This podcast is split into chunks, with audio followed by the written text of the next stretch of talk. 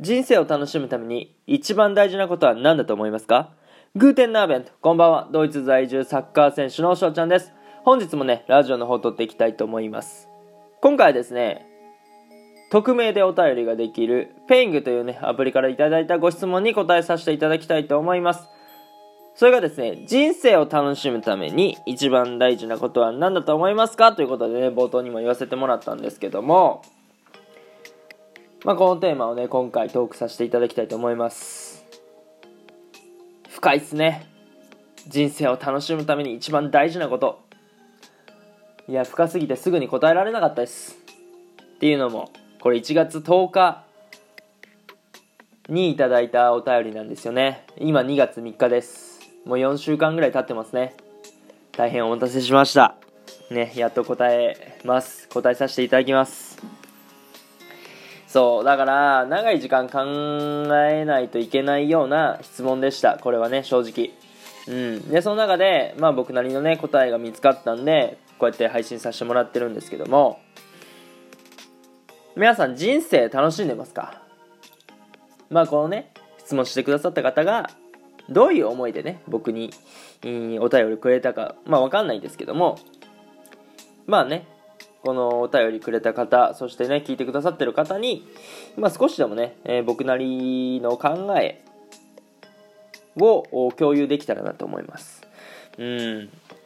まあ、やっぱりね、人生楽し、なんだろう、楽しめてるなっていう時ってのは、やっぱり充実してる時とか、あ嬉しいなって思った時とか、面白いなって思った時やと思うんですよね。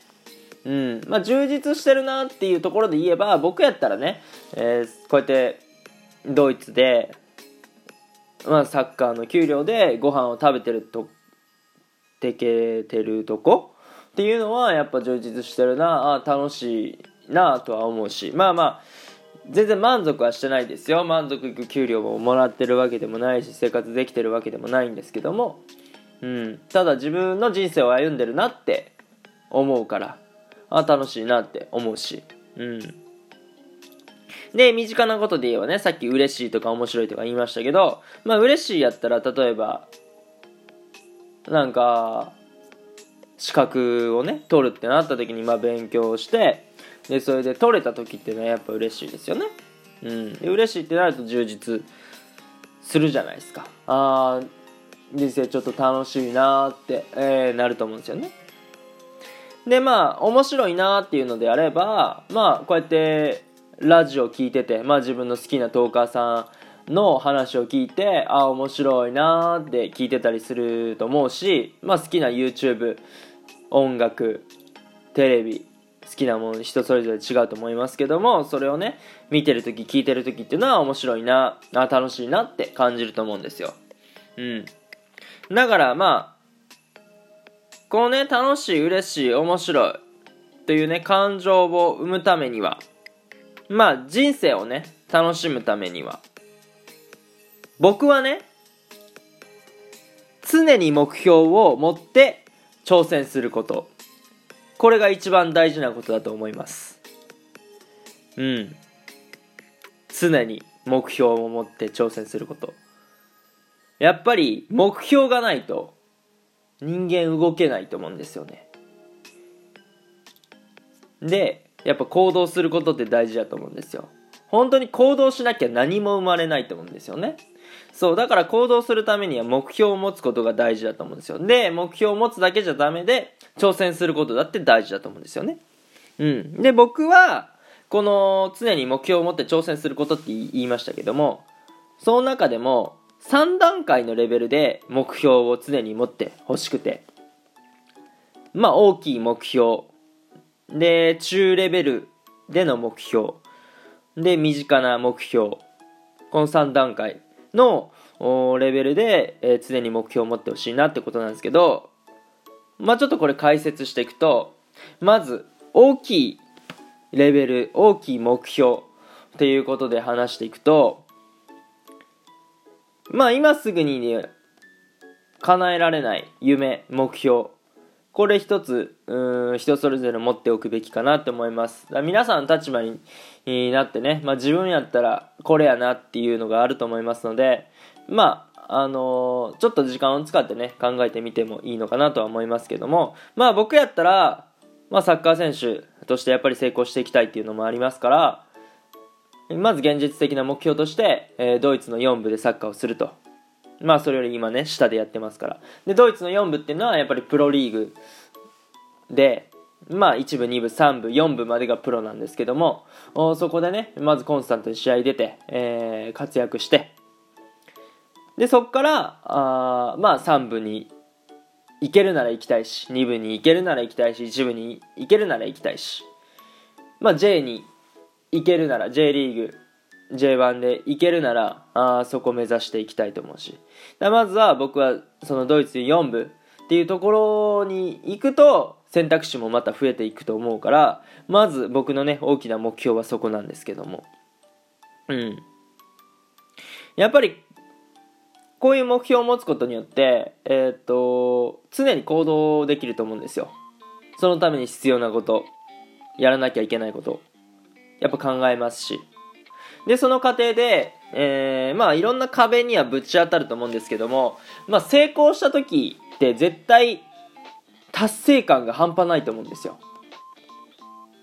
俺もまだこれ要は大きな目標を達成できてるわけじゃないからどんな感情になるかわからないんですけどただそれがちょっと楽しみなんですよね。その景色を見た時にどんなものが見れるのかって思うわけですよね。